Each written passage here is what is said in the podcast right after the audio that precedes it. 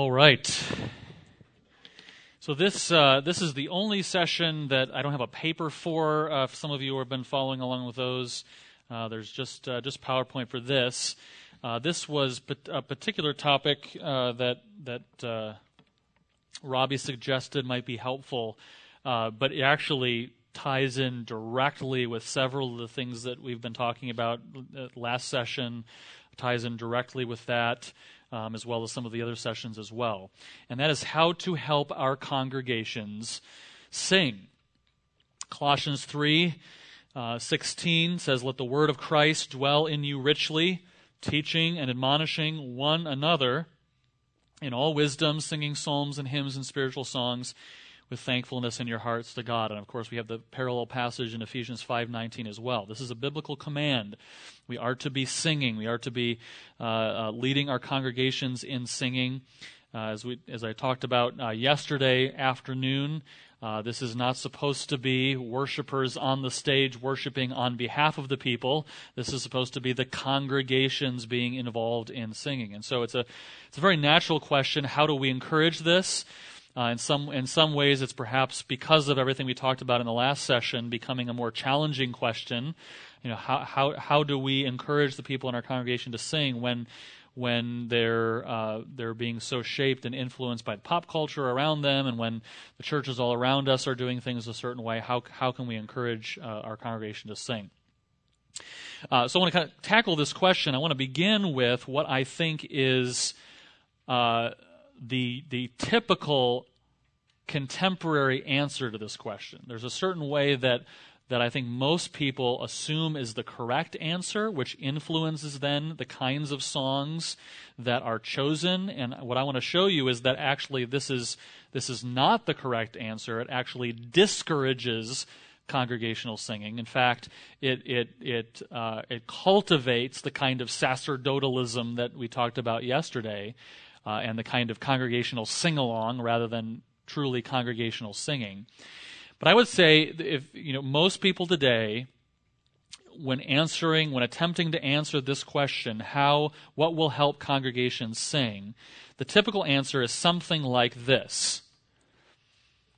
We want we need songs that are simple and engaging. Simple so that people can sing them that seems to make sense. So we want songs that have really simple melodies, uh, really simple harmony. Again, the goal is we want as many people to be able to participate as possible. And then we want them to be able to enjoy it, so they've got to be things that are engaging and that create energy and excitement. And that really ties into a little bit what we talked about in the last session with this sort of expectation of a need for excitement in the service in order for people to be engaged.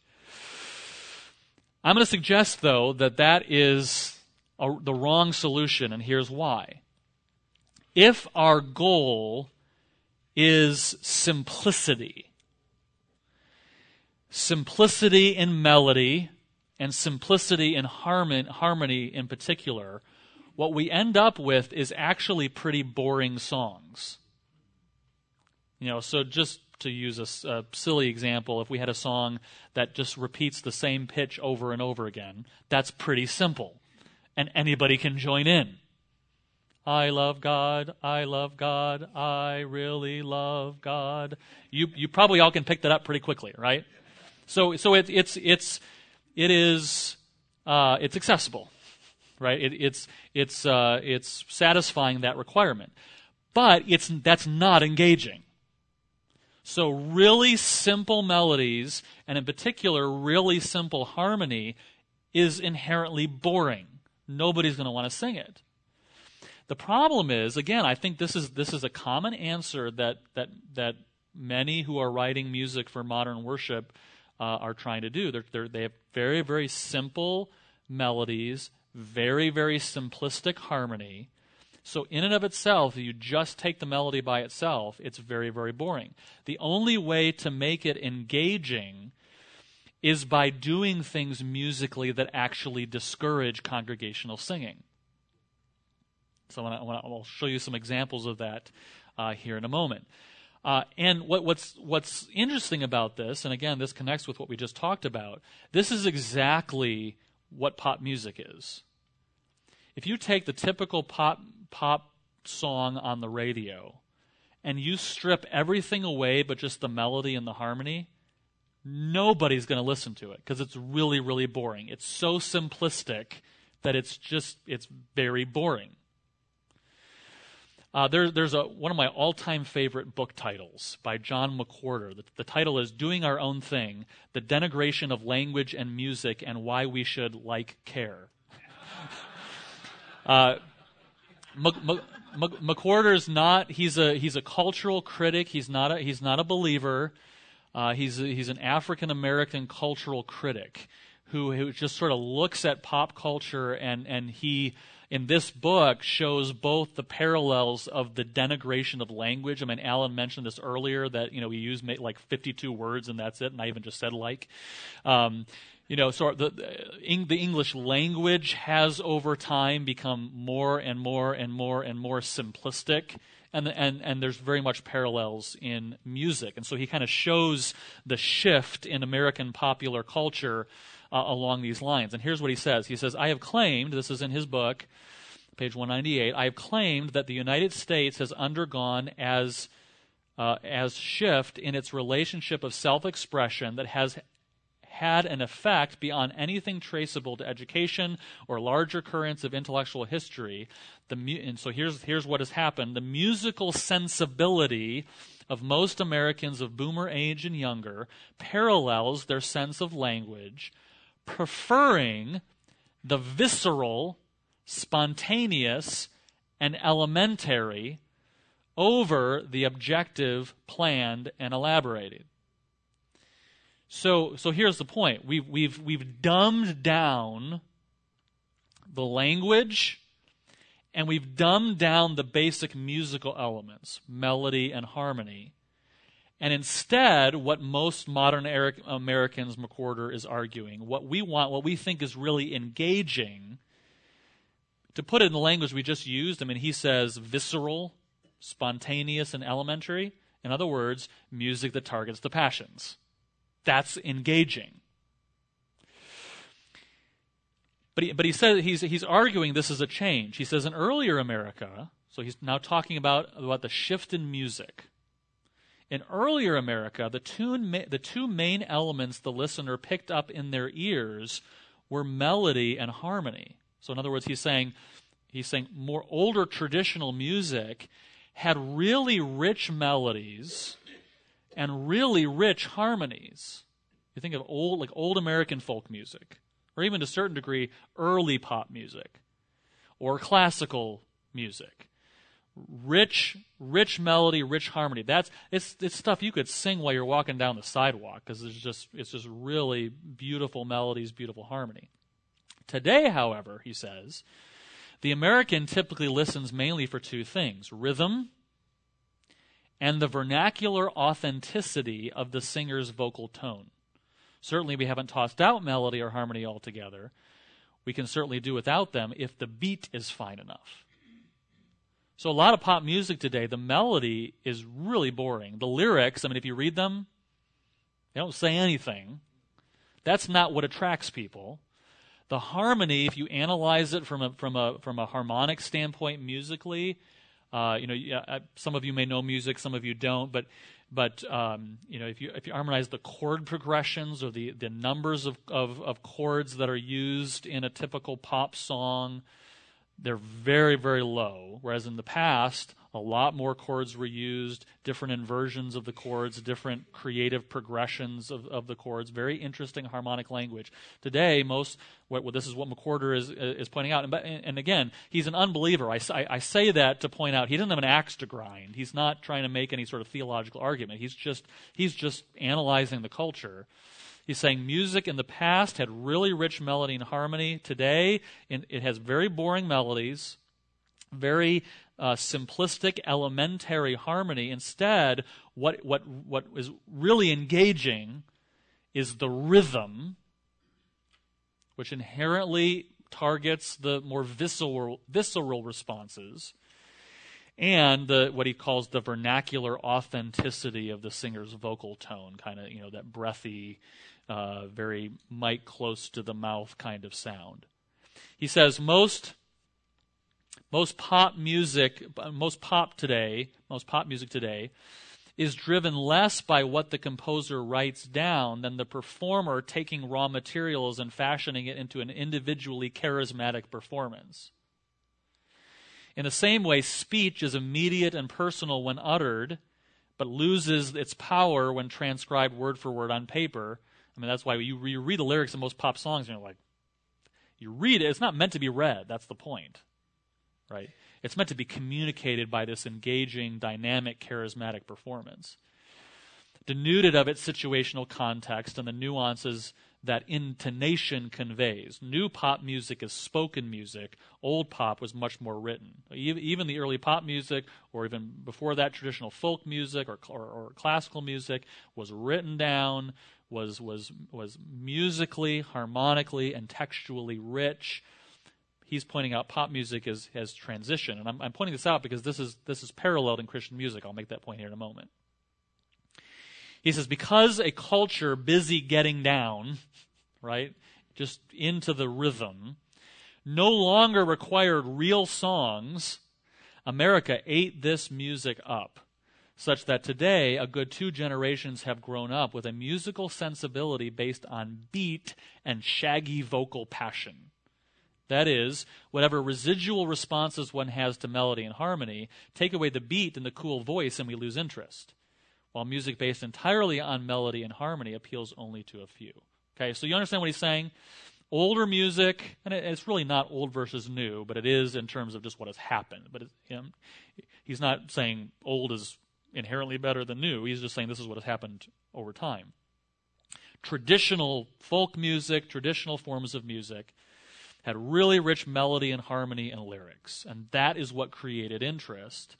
Modern pop music is more about the driving rhythm, which is more immediate, more visceral. The melodies, the lyrics, and the harmony is actually pretty vapid. And that parallels very much with what, ha- what, what, with what has happened in Christian music, partially because Christians have just sort of copied along with what's happened in the in the sec, in the secular pop culture, but partially because of that initial answer to the question, how can we get people engaged? And the answer was to do the same thing with Christian music as the pop artists did with the pop music. We grossly simpl- simplify the lyrics. We grossly simplify the melodies. We grossly simplify the harmonies. I'm going to show you some examples of this just in a, mo- just in a moment so that, again, uh, ostensibly with a good objective, we want to make sure everybody can sing it. If it's too complicated, people are not going to be able to sing it. Okay, that makes sense at its face. But then it's boring, so what do we got to do? Well, let's also follow pop culture in this. To make it engaging, we need to make it visceral. We emphasize the rhythm, the rhythmic drive and the rhythmic complexity. And then we emphasize the performance. I mean, modern pop music has to be performed with a professional with a professional band with with with with the technology you know this relates to what Lim and Ruth point out with contemporary music they say contemporary music unplugged is not itself you take away the amp you take away the electronic instruments and all of that and it's it's it's not engaging anymore it's very, very boring. I mean, you, you apply what I like to call the catacomb test. In other words, can you do this? In the, could you do this in the first century in the catacombs? No, because you wouldn't want to sing this stuff. It's not interesting unless it's amped up with the driving rhythm and the the the, the authentic, passionate vocal performance. Right? That's what makes it really, really, really, really engaging. The problem is, as I pointed out a moment ago, those things actually make it inherently non congregational. Let me show you. So, on the one hand, you have melodic and harmonic interest. That's what McWhorter is pointing out used to be true of traditional music. And this is, this is true of traditional hymnody. There is a melodic, again, I'm going to show you specific examples of this in a moment. There's, but there's a, there's, a, there's a melodic and harmonic interest in the music as that wanes, as that is diminished, to where now we have very simplistic melody and very simplistic harmonies, it's boring. So, what do we got to do to make it interesting? We have to increase the rhythmic complexity. That this is what has happened in modern pop music, and this is what has happened in a lot of contemporary music. Now, let me show you this. I'm going to show you some examples, and I think I think you'll probably recognize most of these hymns. Some examples of what we might consider traditional hymnody that has a lot of textual interest, a lot of uh, um, melodic interest, and a lot of harmonic interest. For instance, a hymn like Holy, Holy, Holy. If you were, if you were to musically analyze this hymn, what you would find is actually a lot of complexity in the harmony. I have a colleague at Southwestern Seminary who's a music theory professor, and he's, over the last several years now, done a, a, an extensive study of this. What he's doing is he's taking the top 50, what you might call traditional hymns, based on studies that have shown what are the most common hymns sung by Christians, you know, um, throughout the, you know, throughout the evangelical church, and then the top 50 contemporary worship songs based on all the, all the statistics. And he's analyzed them from a music theory perspective, melodically, harmonically, rhythmically, and actually his latest now, what he's doing is, is analyzing the texts as well, theologically. And, and what, he, what he's showing objectively is that what we would call traditional hymns have very pretty complex harmonic language, which makes them interesting. And uh, um, in, in, in, from, from a certain perspective, more complex melodic language. I mean, it's not just one, one pitch being repeated over and over and over again. There's, there's a shape to the melody. Rhythmically, though, they're very simple right? You look at you look at the rhythm of a typical hymn.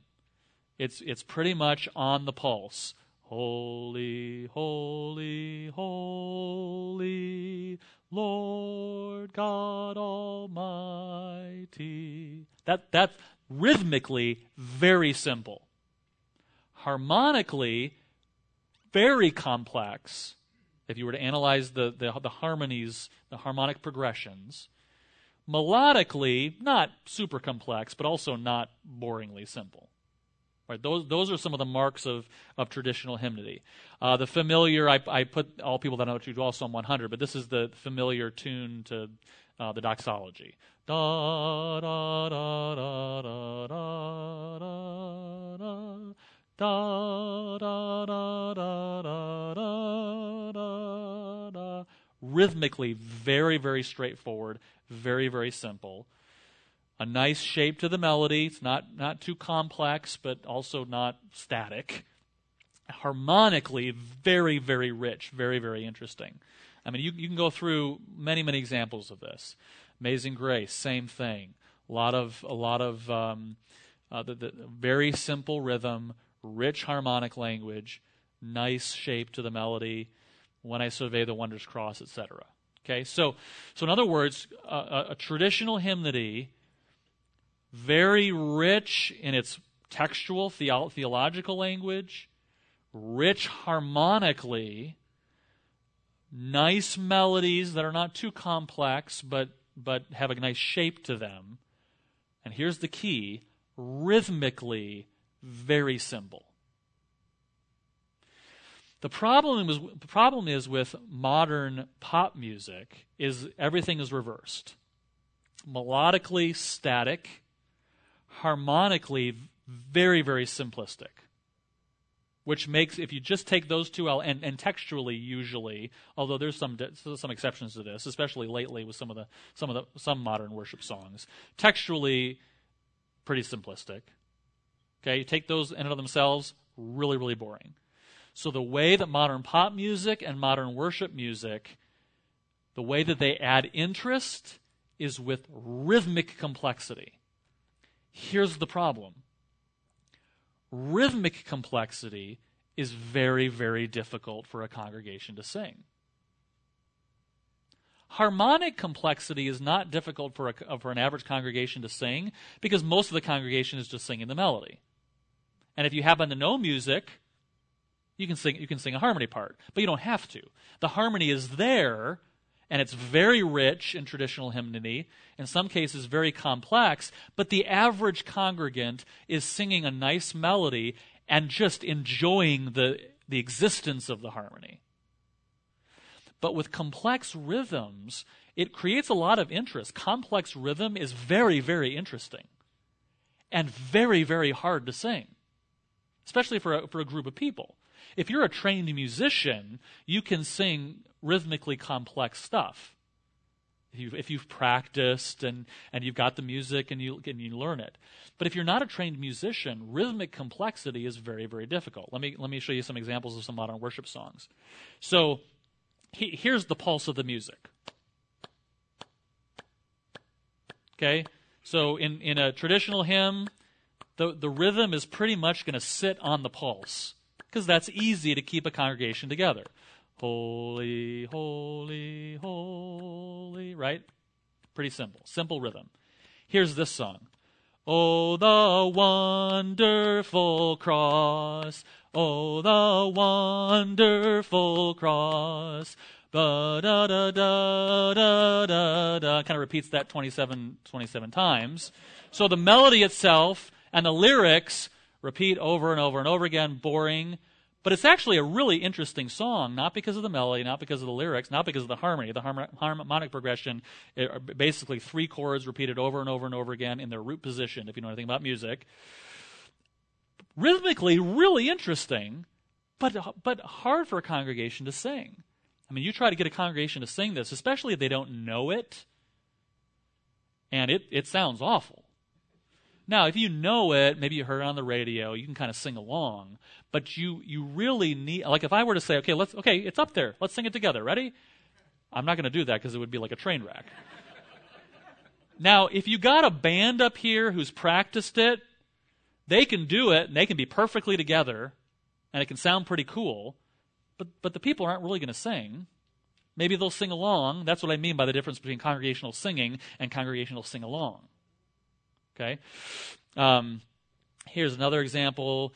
Uh, so the pulse is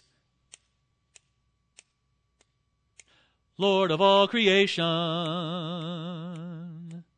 Boom, ba da da da da. It's, it's all off the beat, which is which is interesting. It's pretty complex. Rhythmically, contemporary pop music and contemporary worship music is, is pretty complex rhythmically. But the problem is it's really difficult. I mean, this is the perfect example. This, I think, the entirety of this song, nothing is on the pulse. Everything is off the beat. Great is your faithfulness, O God. I mean, it's just, and I mean, look at, and, and melodically not interesting, harmonically not interesting, and all off the beat, which is, which is interesting, but impossible for a congregation to sing together. A band can do it, that's, that's practiced congregation can't do it. So the, the, the point is simple, textually, melodically, and harmonically, harmonically is not actually the best way to encourage congregational singing because if, if, if simplicity is your goal in text, melody, and harmony, then it's not going to be interesting unless you add really complex rhythm, and then it's not singable. Here's what I think is the better solution. The better solution is instead of simplicity, let's say singable. We want, we want songs that are singable.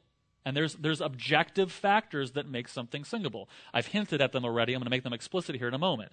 Singable, uh, from an, an, objective point of view, what we sing, you, you're not going to sing, you know, Handel's Messiah congregationally. That's not, that's not singable right? So this is not just a contemporary pop versus traditional kind of thing. I mean, you're not going to sing art music as a congregation.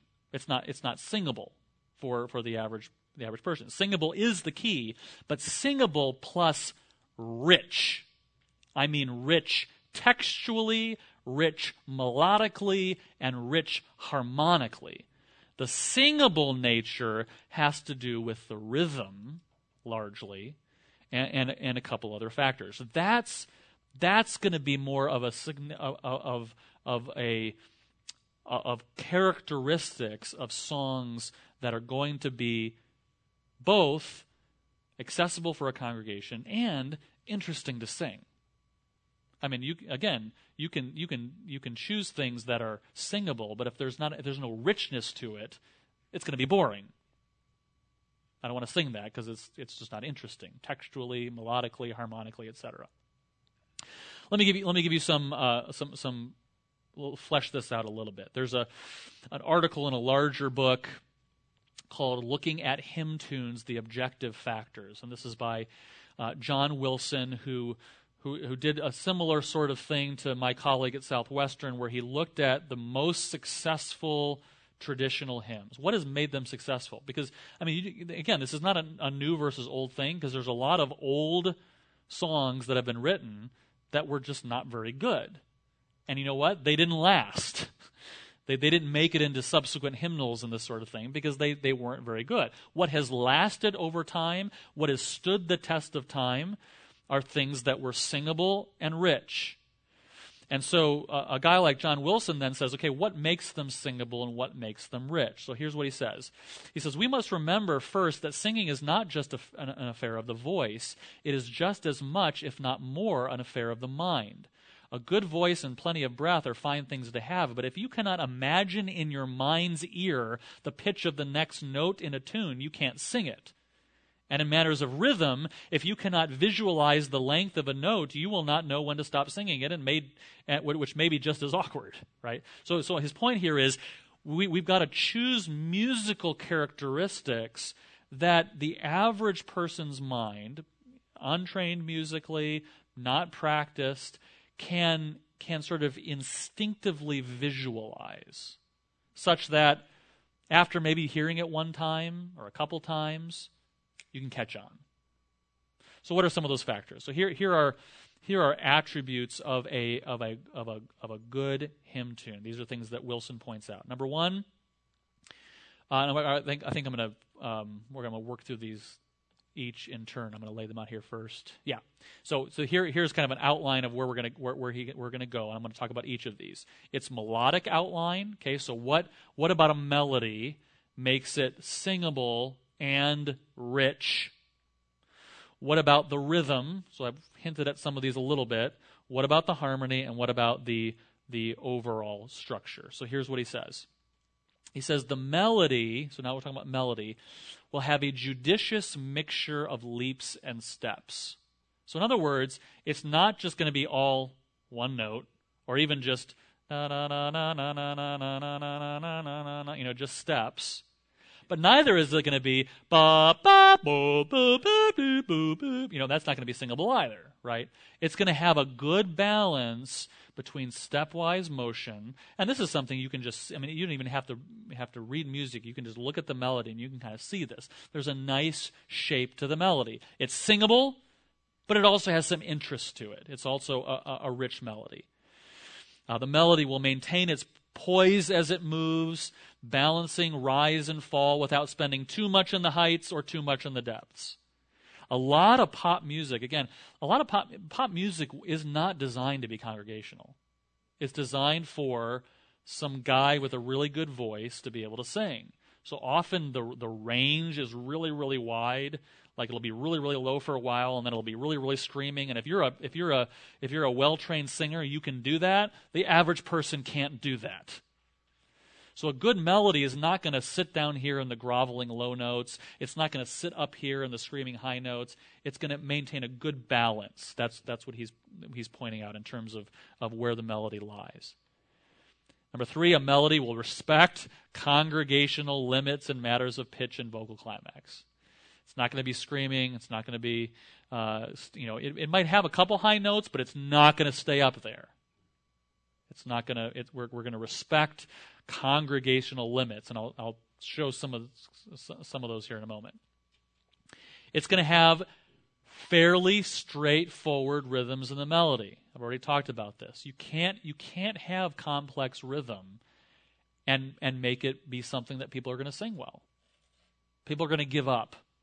They're to, they're just going to, they're just to listen, or maybe they're kind of mumble along, Or again, if you know it, like you heard it on the radio or something, then yeah, maybe you can sing it along. But still, I mean, I, have I've experienced this. There are there are cases where I've been in a in a service and there's a song being performed by a band and I've never heard it before, and I'm a musician, like I know how to read music, and I can't even figure out what's going on. I can't even you know, I, saying maybe if I heard it four or five times, I might be able to figure it out.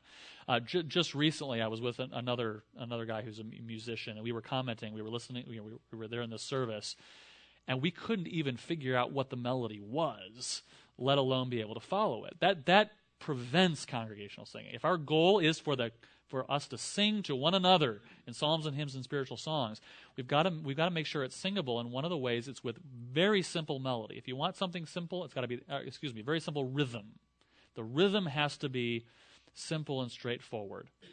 And even melodically, there's value to some repetition in the in the melody, such that we we can we can hear uh, a, a phrase of music, and we kind of have it in our ear, and then we get to do it again. Okay, that that makes it makes it singable. Uh, here are a couple examples. Like uh, if you know the the hymn "This Is My Father's World," that's, that's pretty small, but but listen to this. This is my Father's world. Now, what the what the tune writer did is he takes that phrase and he just puts it up one step. Da da da da da da da. Right? That's that's very intuitive. If you've never heard that, after maybe one time of hearing it, you can you can pick that up fairly fairly quickly.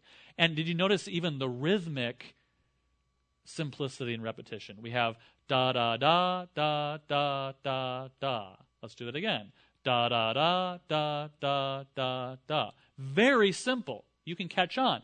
Now, if I just did that da da da da da da da da da da da da da da, that's boring. What makes it interesting is the harmony is the shape of the melody and the richness of the lyrics. That's where the interest lies. You can't, you can't put the interest in the rhythm because interesting rhythm is inherently unsingable for average people. Uh, Great is Thy Faithfulness has some very, very rich harmonic language. I mean, you know, look at if, if, the, the, the refrain to Great is Thy Faithfulness. Ba da da da da da. Let's do that same thing a step up. Da da da da da da. Right, there's there's that melodic repetition. It's not exactly the same thing over and over again. It does move it up a step, but it, but it but it's easy. It's predictable. This goes back to Wilson's point that the mind has to be able to sort of intuitively predict what's coming next. That's what makes a good hymn tune. That's what makes something singable. I, I know I kind of know what's coming. I, I, I intuit what's coming what's coming next. And there are even this is a this is a hymn that was written just um, 2001. So there are some modern hymns. This is again this is not an old versus new things. There are hymns being written in in the 21st century uh, that that but that that still follow these same sort of characteristics.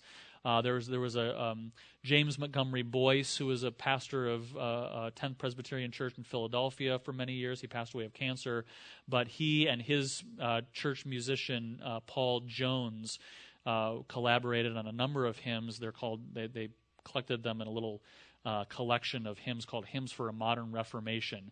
They're fresh, the language is, is, is modern, but they're rich theologically. Even the harmonic language if you hear them, you, you can say, okay, this, this sounds like something newer, but it still has that has the same qualities and characteristics of traditional hymns that make them singable and also interesting to sing. So melodic repetition, structural repetition. Again, if you have if you have some uh, some repetition of, of, of phrases within the music that makes it singable. This is somebody I, uh, the other day asked me about Luther and bar tunes. Have you ever ever heard that? Like Luther used bar tunes, right? And, and sometimes you'll hear people say that, and, that, you know, Luther used music from the bars, and so we should too. Well, it is true that Luther used bar tunes, but it has nothing to do with the tavern. German bar form was a, was a structural form of German folk music that Luther employed when he wrote his hymns because it was easy to sing. So Luther used German bar form. It had nothing to do with, you know, with, with the tavern. Well, German bar form, what makes it so singable, this was characteristic of German folk music, what makes it so singable is that you have a phrase of music and you repeat that same phrase of music again, and then you have a contrasting phrase of music. And that makes it very singable. It makes it predictable. Once you hear the first line, okay, I can do that again. Here's an example. I sing the mighty power of God that made the mountains rise. Let's do that again. That spread the flowing seas abroad. And then we'll change it up a little bit at the end, right? You know, that, that's, that's very similar to German bar form. Structural repetition in in the in the music. And then the third line is contrasting.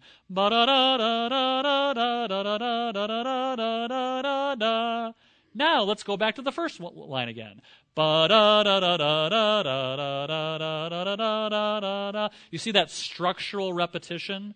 That's always going to be much easier to sing than if every line is absolutely different and contrasting musically. You see that, right? Uh, that's that's a perfect example. Uh, and folk folk tunes are, are, are inherently like this. A lot of our best hymn tunes were originally folk tunes because it's just, it's just the music of the people. It's easy to sing, but the melodies are beautiful and the harmonic language is rich and interesting, but it's, e- but it's easy to sing. This uh, Forest Green is an old English folk tune. I don't know if you know it. Let's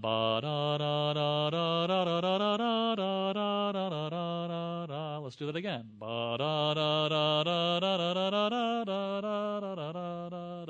And there's a contrasting line.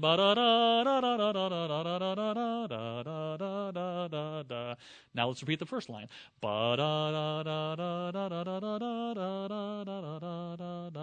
But just because of the shape of the melody and in particular the richness of the harmony, that's not boring. It's easy to sing. It is singable, but it is also rich. And we could go on and on. Uh, this this tune this is one of my favorite hymn tunes, uh, Redhead, uh, set to a, a, setting of Psalm 51. But the same kind of idea. In this case, the first line and the last line are um, almost exactly the same melodic material, and then there's a different line in between. Again, that structural repetition uh, makes it singable, but the beauty of the melody, the richness of the harmony makes it makes it interesting and enjoyable to sing. And we could we could we could use more examples of that. So, straightforward rhythm.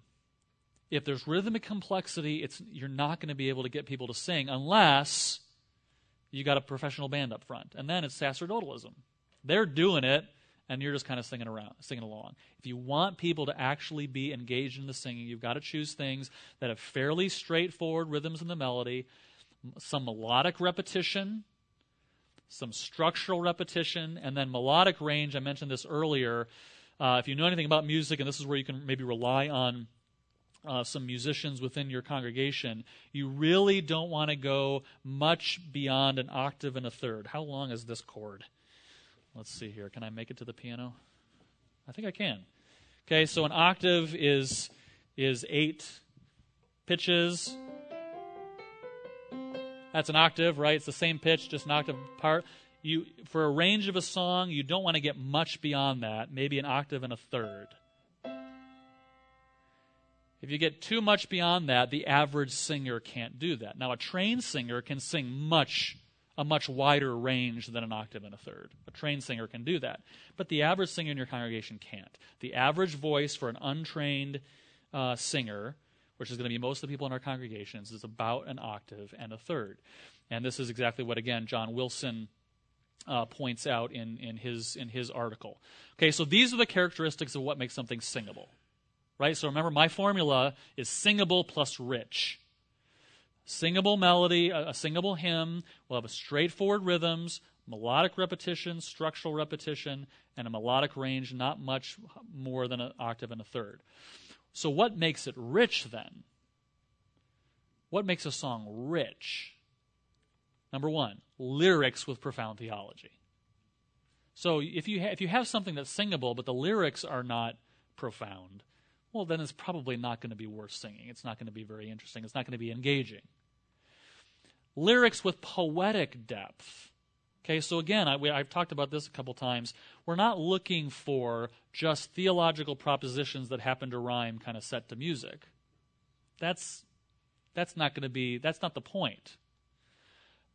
The poetic depth is what adds some interest and captures the imagination. And again, Scripture is our model here interesting melody that uses both steps and leaps. I talked about that a moment ago. You don't want something that's just static, and you don't want something leaping all over the place. You want a nice shape to the melody that's beautiful. Again, this is very characteristic of folk melodies uh, in, in, in, throughout history in various folk cultures.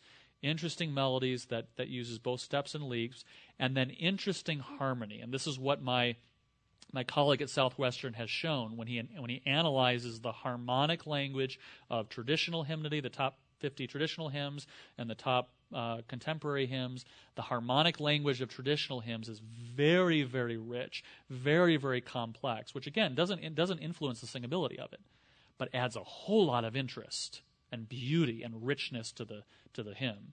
Whereas contemporary songs are very simplistic harmonically uh, maybe three chords. Some, sometimes a song will just repeat the same three chords over and over again, over again, right in order. And this, again, this is this is this is very standard with pop music. But a good song that is singable and also rich will have interesting harmony that supports the melody. Okay, so this is the first consideration. If we want to think through how we're going, how are we going to how are we going to help our congregation to sing, you've got to you've got to choose songs that are singable from an objective standpoint and rich textually and musically. You know, sometimes I, sometimes I hear people say, you know what? Older hymns are hard to sing, newer contemporary worship songs are easier. Objectively, from a, an objective musical analysis, that is absolutely not true. I think what they mean is I know this because I hear it on the radio, so it's easier to sing. I don't know that. It's more foreign to me, so it's harder to sing. Or that takes more work to sing. Well, that's true because it's actually got some depth to it. This is more immediately gratifying. Okay, that's true because it's going straight for the passions. But if you want to actually speak in terms of objective analysis, Traditional hymns, again, it's not, I'm, not, I'm, I'm really not meaning to say old versus new, because there are some new things being written that I would consider traditional hymns. And there are, by the way, some old things that, that don't work, that don't fit this mold. But traditional hymns are objectively, from a musical analysis standpoint, more singable, because they have straightforward rhythms, they have a, a decent range of, of pitch and uh, and and you know a, a, balance between stepwise motion and, and, skips and that sort of thing. They are objectively more singable and objectively more uh, interesting and rich than than a lot of uh, contemporary songs. Because those are some musical factors. What about some other things to help the congregation sing? Let's talk about instrumentation. What can you do with, with instrumentally to help people sing? Well again, if, if your goal is just to create energy in the service, well, then you're probably going to use certain in, instruments that are just that you're probably going to have pretty pretty lo- loud volume, right? Because because just the acoustical principles of the high decibels creates vibrations in the body that we we, we sort of enjoy. It makes us feel good, right? When I, I was I was at a um, a concert once, uh, and there was all kinds of different music, but this one pianist had like a track that accompanied what he was playing and it was so loud i thought my heart was going to like come out of my chest. I mean it was the vibrations were you know so i could you know i could feel that right? Uh, but is that going to really encourage singing? Right it's energetic. It creates a lot of energy and passion and excitement, but it, it does not encourage singing. Instrumentally, we ought to choose instruments and the way those instruments are performed that will sustain and support the singing of the congregation. I mean, this is why organ traditionally was such a successful accompaniment instrument for congregational singing. Because when you play an organ, when you put your fingers down on those keys, the, the, the pitches just sustain. It's a, it's a, it's a regular sustained pitch. So it, it very easily supports the singing of the congregation. Uh, piano is almost as good. The difficulty with the piano is once you hit that key, the pitch, bong, and then immediately dies away. So you have to you have to do a little more to sustain the underlying support, but you can do it pretty successfully. Other instruments, I mean, you you probably couldn't support singing with a flute really well. Now that might be a supplemental instrument, but just a flute alone would be would be pretty hard. These are considerations you have to get. What what instruments? This might might differ depending on the size of your congregation, depending on other factors that we're going to talk about here in a moment but what instruments are going to best support the congregation's singing. And, and also, the benefit of an instrument like a piano and an organ is they can play the harmonies of the hymn, even if the entire congregation is just singing the melody, the harmony is still there. Whereas a, a wind instrument or something like a, a, a string instrument, a solo instrument, can only play one line, or maybe a string instrument can play more than one pitch at a time, but it's, it's a little more difficult. So instrumentation, volume, we already talked about. Tempo, right? You don't want to sing too slowly to where I'm having to breathe every two words. But at the same time, I don't want to sing too quickly to where I'm trying to catch my breath. I had a I had a music director once. He would he wouldn't breathe even between stanzas. I mean, it's like Blessed Trinity. Uh, that's, that's a bad example. I mean, you know, because that, that one you can at least hold hold the pitch at the end and you can breathe. But some some hymns, trying to think of a real quick example here, where it ends like on a quick quick pitch and you just got to keep going and there's no not even any chance to to breathe or anything and and you got to give you got to give people a chance to breathe right in other words tempo you can't go too fast can't go too slow you got to consider consider breathing again the purpose of tempo is not to create excitement Let's go really fast so we can create excitement. No, you want to, you want to give people the, the opportunity to breathe, the opportunity to, uh, but, um, but not have to breathe too much. Uh, the leader is singing. I mean, the, the, the, the, leader of the congregation was really helpful. And again, this is not maybe a possible in a lot of a lot of situations. But if you can find somebody who has a decent voice who can sing on pitch, that's that's the kind of person who's really helpful to lead because at least then people have something that they can hear, another voice that can help to support what's going on, uh, and and you know. Um, in, in a lot of contemporary worship, what you, you have you have people up there leading who have really really good voices. The problem is they're just like riffing all over the place. They're singing everything but the melody, you know, and they're very talented. Uh, you know, not everybody can do that. But if you're, you know, so if you're singing a solo, that's one thing. I mean, it'd be, it'd be the same with, you know, this is, I'm not just, just picking on contemporary. You know, there might be a great operatic singer who might not be the best to help to lead congregational singing if that operate, you know, if, if they're just, their voice is going everywhere but the melody of the song. The person leading should sing strongly and should sing the melody in order that people can follow along. Uh, the, the, the, acoustics of the room in which you sing uh, is a consideration if, if, you have, if you can do something about it. Sometimes you're meeting in a place, there's nothing you can do about it, you just, you just work with what you have. But if at all you can, you can uh, do things with the acoustics of the room so that people can hear themselves and people around them, that's going to encourage congregational singing. In some acoustical environments, you're singing and all you hear is yourself because the sound is just dead. Well, you know, for the average person who's already a little skeptical about singing, you know, you're going to kind of just, the minute, the minute that happens, you're going to be quiet.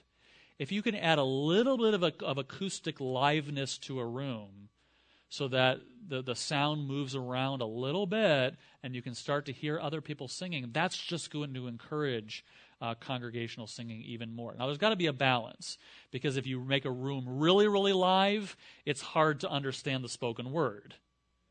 The best, the best rooms for the spoken word are rooms that are completely acoustically dead and you just amplify the sound. Okay, that's great for spoken word. It's awful for congregational singing. So you have to find a balance in, in, in terms of the acoustics where you can understand the spoken word, but also you can hear people around you when you sing. Lighting. I talked about this yesterday with the Return to Rome session.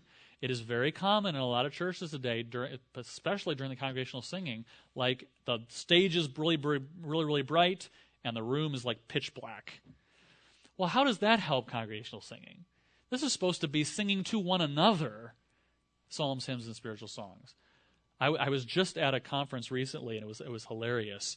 Uh, and it was at like a, co- a convention center, and the people kind of running the lights. I don't even think were Christians; they'd like been hired out, but they just assumed, oh, this this is supposed to be like a concert. So the stage was really really bright, and the congregation was really really long.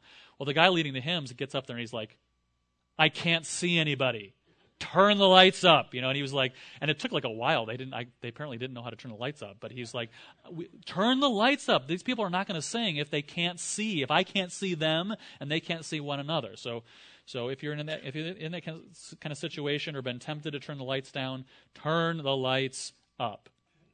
Okay. Uh, one more thing quickly. I've got a lot here, but I'm not going to go through all of it just for sake of time because I want to I want to answer some questions. I think we're yeah 4:30 good. Um, where you place the songs in the service, I think, is also really, really important. Because of what we talked about last session, first with revivalism and then later on with the influence of Pentecostalism, we, we've developed an idea that the purpose of music is just to sort of create energy in the service. You might have heard this language. The purpose of the singing is to prepare the heart for the message. That's not right either. Because it's still the same problem The purpose of the music is to create a mood, or the purpose of, mu- of, of, music is just to create a sort of atmosphere that prepares for the preaching. That, that's very much in the sort of revivalist tradition. We want to create energy that will prepare for the sermon, and the climax of the service is the come forward invitation when we compel people to come down. That, that's, that's, that's the influence of Finneyan revivalism. Traditionally, hymns were chosen, congregational songs were chosen and they were placed in the service based on how their content fit the order and progression of the service. So, in other words, today we kind of typically have kind of a, a set of music, and then the sermon, and then and then stuff after. You know, we have the preliminaries or the music portion of the service, and then maybe the sermon, and then maybe something else. That's traditionally that's not how Christians did it. Singing singing was all throughout the service you sang from the beginning of the service to the end of the service, with yes, the sermon is a central point there in the middle, but they're singing all throughout the service, and the songs are chosen based on how they fit the, the theological progression of the service. And why this helps congregational singing is because it helps people to know why I'm singing what I'm singing. So, so, so Alan beautifully painted this in several of his sessions over this week, and this is one of the, the great uh, benefits of his book as well. If we recognize that what we're doing in corporate worship is, is a reenactment and renewal of the how did he put it? The, coven- the, the, the, the, covenantal relationship that we have with the Lord, the, the, the communion, the fellowship that we have with God through Christ. Our, our corporate worship is a weekly reenactment of that relationship through Christ. In other words, it's a reenactment of the gospel. Traditional worship order was a reenactment of the gospel week after week after week, such that we're shaped by the gospel in our corporate worship. We're, we, we, we, we are reenacting and remembering and memorializing our relationship with God through Christ in what you might call the liturgy, meaning just the order of worship. And songs were chosen that would fit that order. So let me show you this. So here is your typical revivalist liturgy. You've got the song service with a bunch of songs. You got the, the sermon, whoops, and then you got the invitation with a song. Right? And what songs are what songs are chosen, you know, in the song service? You know, maybe maybe we maybe we pick up a pick a theme, or later in the more uh, in the more praise and worship uh, version of this, we pick them based on mood and the energy that it creates. But traditionally, in what I, what I like to call a gospel shaped liturgy, the service looked more like this. Okay, Alan pointed out the, the, the, importance of the call to worship. It begins with God as the one who invites us to Him. Then we, we, we pray. This, I mean, uh, Isaiah 6, you see this, this order in Isaiah 6. God called Isaiah up to, to uh, and he, he saw, I saw the Lord high and lifted up. What happens next? The angels sing, Holy, Holy, Holy. We praise God. What is the next natural reaction? Isaiah, woe is me, for I am undone, for I am a man of unclean lips, and I dwell among a people of unclean lips. When, I, when we see the holiness of God, we recognize our unworthiness to be in his presence. Then the seraph takes the coal off of the altar and places it on Isaiah's lips and says, Your sins are atoned for. Forgiveness through the means that God has prescribed, and we praise him for that.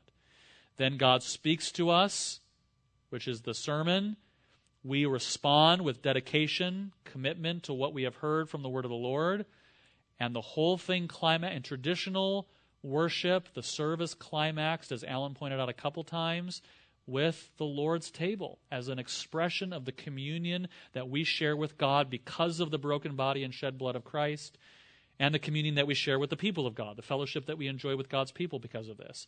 And then God blesses, blesses us and send, sends us out. Traditionally, this is what a worship service looked like. This is what a Christian worship service looked like, from the New Testament all the way up until the point of Finneyan revivalism. And songs were chosen, I'm going to put it here with question marks. A song could go in any one of these points.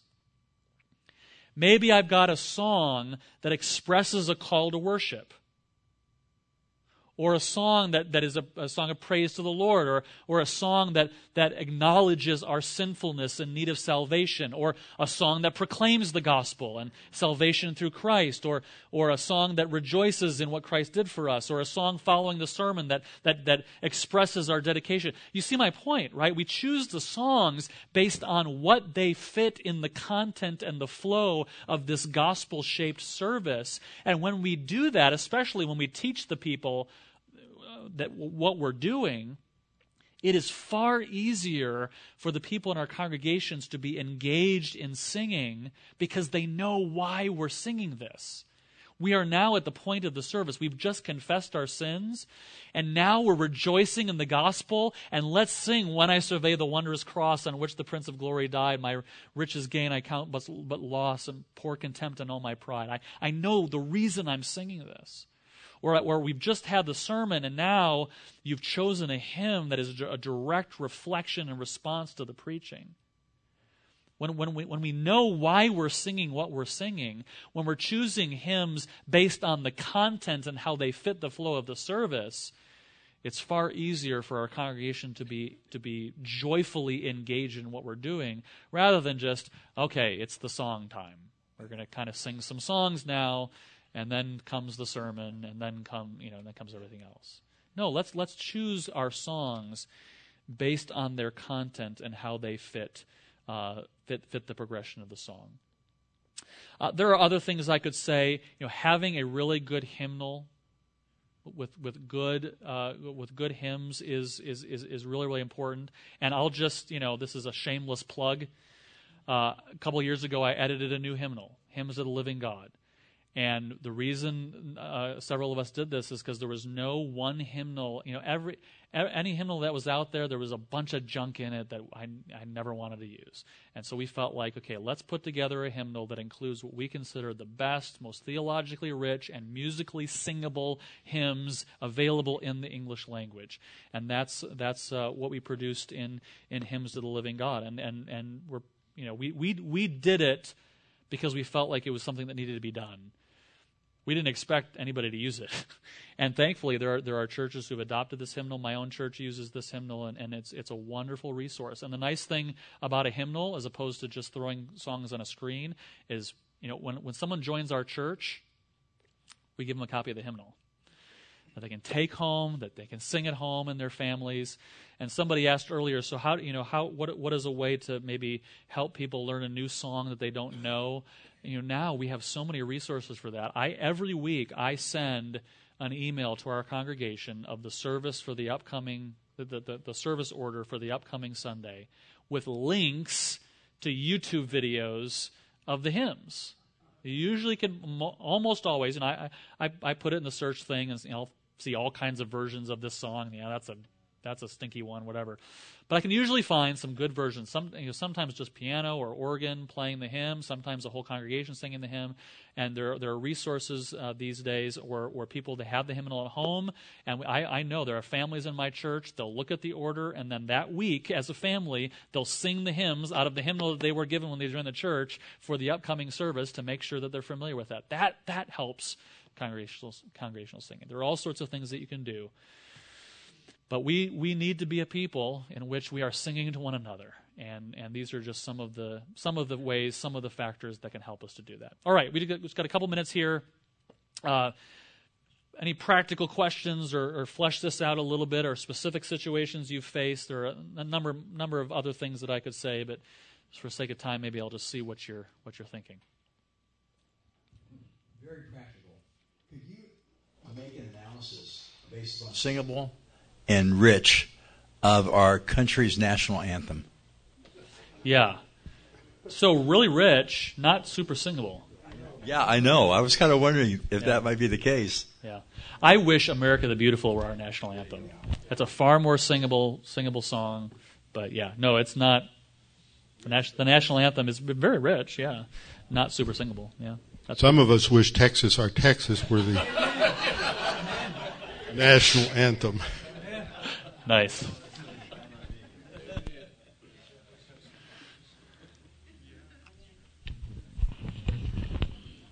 Dr. Randall, thank you so very much for that presentation. May, may, may I tell a story first before I ask my question? I've been privileged for the last 16 years to help with the nursing home ministry uh, down in Richmond. And uh, one Sunday I was there, and there was a lady I hadn't met before. She was there. I went over and introduced myself to her. And uh, I asked her her name, and she looked at me with a very blank face and said, I don't know. And then, when uh, I think it was Dave, maybe was singing that day, he got up and I think he was doing, did How Great Thou Art. Her face lit up, just totally lit up. And she sang and she knew every word there. Yeah. And then when I got up to preach, I don't know if she got anything out of that at all, uh, but she worshiped her Lord with How Great Thou Art. Uh, so I guess really my question comes as we look at the music that we select each Sunday. Does that are we getting music kind of like say that single that goes with you? Yeah. So when you're that day or when I'm that day in the nursing home and I can't remember my name, well I have music that is embedded deep with me. And I guess if I could say if I'm in that hall down there, maybe you guys can sing come sing how great they are, Amazing Grace, yeah. or some of the songs like that that no, that's, that's, have that richness to them, as right. you say. That's a really, really good point. I, a couple of years ago, I heard a major, major evangelical pastor, you know, sort of leader of evangelicalism. If I said his name, you'd all recognize him. He's, uh, you know, he's an advocate of contemporary worship and everything. But he made the comment. He said, you know, I do wonder sometimes, though, if in 50 years the Christians in the nursing home are going to have anything to sing because you can't sing this stuff. Amen. You know, you can't see, and that, that's really that's really a measure. With this song, can I, if I take away all the instruments, take away the band, take away everything, can I still sing it? You know, some some newer songs you can, but a lot of contemporary songs you ju- you cannot do it without the band, and you're not going to be able to do that in, in the nursing home. It's a, it's a good measure. Yeah. Were the uh, hymns and songs of the Bible ever intended to be an aid to memorizing theological principles? Uh, that's that's probably one of the one of the benefits for sure. I mean, something you know, I think it was it was Watts who said things learned in song are remembered long. You know, uh, that's one of the one of the values of poetry. You know, there wasn't rhyme in in the Psalms, but there was, I guess, you know, some, somebody once said the, the phrases rhyme in Psalms, not the not the lines. You know, with the parallelism. Uh, so yes, I mean, one benefit is the the remembering of, of truth. I think there's more to it than that, but that is that is a definite benefit for sure. Just spend a little time with Orthodox Jews or the Haredim, and they sing. Yeah. Through all of the Psalms and through all of the Scripture, everything. Well, that's the thing. I mean, you know, uh, up until maybe the second century, you you would never just read scripture. you would you would chant scripture. All scripture was meant to be chanted originally, and that's sort of the Jewish practice even to this day. It would be sung. Um, yeah. Hi, uh, we've talked a lot about music, but I'd like to hear your comments on instruments. Uh, here we have just a piano. What is, you know, we're talking about keeping things simple, but what, what do you think about the other instruments that uh, more modern that we're using nowadays in a lot of the churches? Yeah. I'd like to hear So- comments on that. Um, I would say in- instruments are tools, right? They're tools to be used, and the, the question is, what's our what's our goal, and then how can we use the instrument to accomplish that goal? I think you know if our goal is congregational singing, that's going to that's going to influence which instruments we're gonna we're gonna prefer to use and how we're going to use them. I'll just put, let's put it this way: in theory, any instrument can be used to support congregational singing.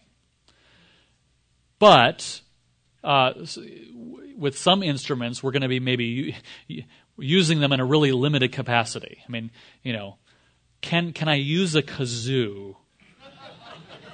I'm just using a, a silly example. I think yes, any instrument can be used, but I'm going to have to be really careful to use it in a way that supports. You know, so um, so even something like you know uh, an acoustic guitar uh, actually is probably very similar to to what an Old Testament lyre would have been, right? Which David played. By the way, David did not play a harp. Harps were not invented yet. He played a lyre. You know the difference between a lyre and a harp, right? A harp tells the truth. No. Um, Right, a lyre, a lyre is a trapezoidal shape, but it's a similar kind of thing. It's a plucked string instrument. The problem with a plucked stringed instrument, like an acoustic guitar or a lyre, is that it's a very soft instrument, so it's hard to accompany singing. That's why in the temple they had to have like a couple hundred people playing the lyre, because that was the only way to be able to hear it. So, so again, there's if you have a, a, a smaller group of people, a more intimate setting, an acoustic guitar can work. If you have a large congregation, it's going to be a lot harder to do that. So that's why then some people might want to plug in a, an amp. The problem then is when you amplify the sound of an instrument like that, it becomes becomes distorted. So the whole, my my whole point here is, I think in theory anything can be used, but you have to use it in such a way that it is actually supporting the singing, not overpowering the singing. That is a supportive instrument for singing which which will mean, and this is what I said earlier when I talked about instruments. Some instruments are just going to lend themselves more easily to that than others. Again, thinking of it as a, uh, like a tool is helpful. It's like it's like if I want to pound a nail in a, in a wall, c- could I use a screwdriver to do that? Yeah, I have, right? So, it's the only thing I've got, you know. But it's a little harder to do it when the instrument was not designed, when the tool was not designed to do that which, which, which you wanted to do. In theory, I can use a screwdriver, but it's better if I get a hammer. The same, the same thing with the instruments that we choose for worship. If all you have is a flute, okay, you probably can do it. If all you have is a kazoo, if all you have is a, a keytar, you know, uh, you can probably do it. But if you have some options, let's choose the instruments that are designed, that are best suited to support congregational singing. And that's why I said piano and organ are really, I think, some of the best because they can sustain singing without overpowering singing, and you can play the harmonies even if the whole congregation is just singing the melody, which adds that, that harmonic interest. I heard that Herman said that he wants us all to come and sing "Do Lord" to him if he gets in the nursing home.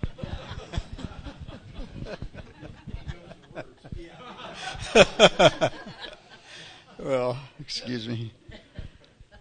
Uh, I'm paraphrasing one of the things you said uh, that uh, I liked. It said the, the average person in the congregation does not know how to sing the harmony, but enjoys hearing the harmony sung by those who know how to sing. And I want to circle back uh, to what Dr. Ross, I, I think, was saying this morning that the objective is to focus on God and to worship Him. And uh, uh, I find today, uh, our, it seems like to me today that that singing out of a hymnal to some extent is distracting, and uh, so I, I wonder about whether it is more beneficial to take what's in the hymnal and put them on the screens for many churches. Uh, that that's one thing I'm wondering about. And uh, so, anyway, I guess Did- I'll I'll leave it at that. Just a little quick follow up. Distracting to what? Well, uh, I'll take this morning uh, two things about singing out of the hymnal. Uh, for, by the time we get, by the time I I, fi- I figured out that, that the particular hymnal in one case that I had didn't have the song and the page we were looking for, and on another occasion, uh, you already s- we were already singing before I found the page. Yeah. So it's distracting from worshiping. Uh, in- Well, that I mean that that certainly re- would be a distraction, but that's not the fault of the hymnal. It's No, no. probably my fault for starting too quickly. No, and, I, and I'm not assigning fault. no, no, no. Uh, I, it's I mean, a legitimate concern. Sure, yeah, mean, it has to be led well. You know, It's, yeah. uh, yeah.